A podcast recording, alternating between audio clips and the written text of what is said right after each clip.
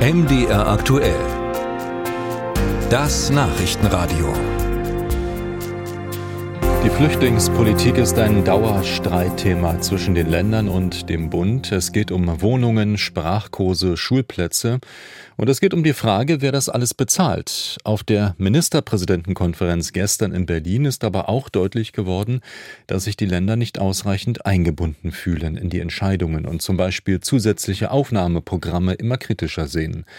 Aus Sachsen kommen da inzwischen sehr deutliche Worte. Bei dieser Konferenz war auch der Regierungschef von Thüringen dabei, Bodo Ramelow von der Linkspartei. Wir haben heute mit ihm reden können in diesem Programm. Guten Morgen zu Ihnen. Guten Morgen, Herr Kochale. Wie sehr stören Sie in Thüringen denn die freiwilligen Aufnahmeprogramme des Bundes? Naja, da muss man genauer hinschauen, um was es da wirklich geht. Wir hatten ja in Thüringen auch ein freiwilliges Aufnahmeprogramm da ging es um die Entlastung auf einer griechischen Insel. Dieses Aufnahmeprogramm ist nie wirksam geworden, weil der Bund Einspruch dagegen eingelegt hat. Zurzeit landen Sonderflugzeuge in Erfurt auf dem Flughafen. Das ist die Luftbrücke nach Afghanistan. Und ich glaube, da kann niemand in Zweifel ziehen, dass die Menschen und die Familien, die sich engagiert haben für zum Beispiel unsere Bundeswehr, dass die Afghanen jetzt nicht zurückgelassen werden dürfen, sondern dass die einen Hilfsanspruch haben denn sie haben ihr Leben unter der, unter der, aus der Sicht der Taliban verwirkt, weil sie mit den westlichen Truppen zusammengearbeitet haben. Also wer als Dolmetscher oder als Hilfskraft mhm. tätig war, und deren Familienangehörigen sind mit dem Tod bedroht. Um wie viele Fälle geht es da? Wie weit ist das händelbar für die Länder? Das Problem ist insgesamt, das ganze Mengengerüst ist nicht mehr händelbar. Wir haben eine Million Menschen, die wir als geflüchtete Menschen aus der Ukraine bekommen haben, aufgenommen in der Bundesrepublik Deutschland. Die Ausfinanzierung ursprünglich vor einem Jahr war für 200.000 Menschen vorgesehen. Deswegen stöhnen die Kommunen, stöhnen die Landkreise ja zu Recht und sagen, das geht so mit der Finanzierung nicht weiter. Da hat es ja vom Gemeinde- und Städtebund und vom Landkreistag hat es ja in, Initiativen gegeben gegenüber der Bundesregierung und dazu haben wir gestern gemeinsam als Ministerpräsidenten gesagt, das geht so nicht weiter. Wir brauchen jetzt klare Hilfszusagen, mhm. die sich an der realen Menge von Menschen, die unterzubringen sind, orientieren muss und nicht an theoretischen Zahlen, die alle nicht mehr stimmen. Ich erinnere mich aber an die Bundesinnenministerin, die auf diesem besagten Gipfel angedeutet hat oder ähm, klargestellt hat, dass allein für dieses Jahr der Bund ja fast drei Milliarden Euro zusätzlich an Hilfen bereitstellt. Ja, das Kommt waren das die, die ursprünglich mal zur Verfügung gestellt waren für eine Größenordnung von 200.000 Menschen.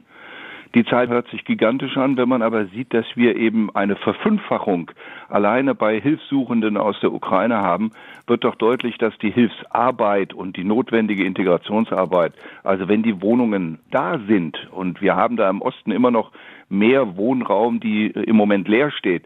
Aber auch diese Wohnungen müssen ja fit gemacht werden. Da haben wir jetzt gerade in Thüringen ein Sonderprogramm aufgelegt 5000 äh, Euro geben wir aus Landesgeld jeder kommunalen Wohnungsgesellschaft, damit die die Wohnung schnell in Ordnung bringt, also ans Netz bringt, die Leitungen fit macht. Die, die Wohnung muss ja eingerichtet, hergerichtet werden. Und deswegen ist an dieser Stelle die Zusage des Bundes der Verweis, wir haben doch aber einen Rahmen gestellt für eine Größenordnung von Menschen, und wir sehen jetzt schon wieder Januar, Februar der Anstieg an normalen Geflüchteten. Also normal Geflüchteten meine ich jetzt in Abgrenzung zu den äh, Hilfssuchenden aus der Ukraine ist schon wieder enorm angewachsen. Mhm. Und all das muss gestemmt werden, wenn man eine ordentliche Versorgung haben will. Geld, und die wollen ähm, wir haben. Ja. Und dann muss man das Geld auch dafür für die Gemeinden zur Verfügung Geld stellen. Ist das eine. Das andere ist der Wunsch, auch die Zuwanderung zu begrenzen. Ihr Kollege in Sachsen, Michael Kretschmer, ist da sehr deutlich äh, geworden. Spricht er aus, was andere bislang nur denken oder müsste da tatsächlich jetzt sehr genauer hingeschaut werden? Die Frage ist, was meint Zuwanderungsbegrenzung? Wenn es einfach meint, das Boot ist voll, dann darf ich verweisen darauf, dass die europäische Gemeinschaft ihre Hilfsanstrengungen nicht gerecht verteilt. Wenn äh, der Kollege aus Sachsen das meint, bin ich bei ihm. Wenn es aber einfach nur eine Abwehrhaltung ist, wo äh, Bürger meinen, mit Demonstrationen jede Form von Flüchtlingsunterkunft verhindern zu müssen oder sich selber ermächtigen, auch äh, Gewaltandrohungen gegen Bürgermeister zu machen, dann bin ich strikt dagegen, dass man das zulässt weil auch die Rechtlosigkeit, die sich äh, Menschen anmaßen, indem sie sich des Rechtes ermächtigen und Kommunalbeamte oder Kommunalabgeordnete bedrohen, äh, finde ich auch besorgniserregend. Also wenn ein, äh, eine Kreistagssitzung mit Polizeischutz durchgeführt werden muss, dann geht das weit über das, was wir bisher schon gewöhnt waren, nämlich dass, ich erinnere immer an den Rücktritt von Herrn Niert, das ist für mich nach wie vor ein Menetekel, dass ein äh, gewählter Ortsbürgermeister zurücktritt, weil seine Familie bedroht wird. Dann wird es gefährlich auch für unsere Demokratie. Deswegen wir verweisen darauf, dass die europäische Verteilung, die europäischen Verteilmechanismen nicht in Ordnung sind, nicht funktionieren. Und ähm, eine letzte Bemerkung. Wir müssen auch darauf schauen, dass wir aktuell auch über Zuwanderung debattieren. Das heißt, wenn wir Zuwanderung brauchen, und wollen. Und wenn unsere Betriebe sagen, unser größtes Problem ist, dass wir alsbald überhaupt nicht mehr genügend Arbeitskräfte haben, dann müssen wir die Menschen, die da sind, auch fit machen, dass sie arbeiten gehen können und arbeiten gehen dürfen. Und wenn sie arbeiten gehen, müssen sie auch eine Bleibeperspektive haben. Auch da muss man sich endlich ehrlich machen.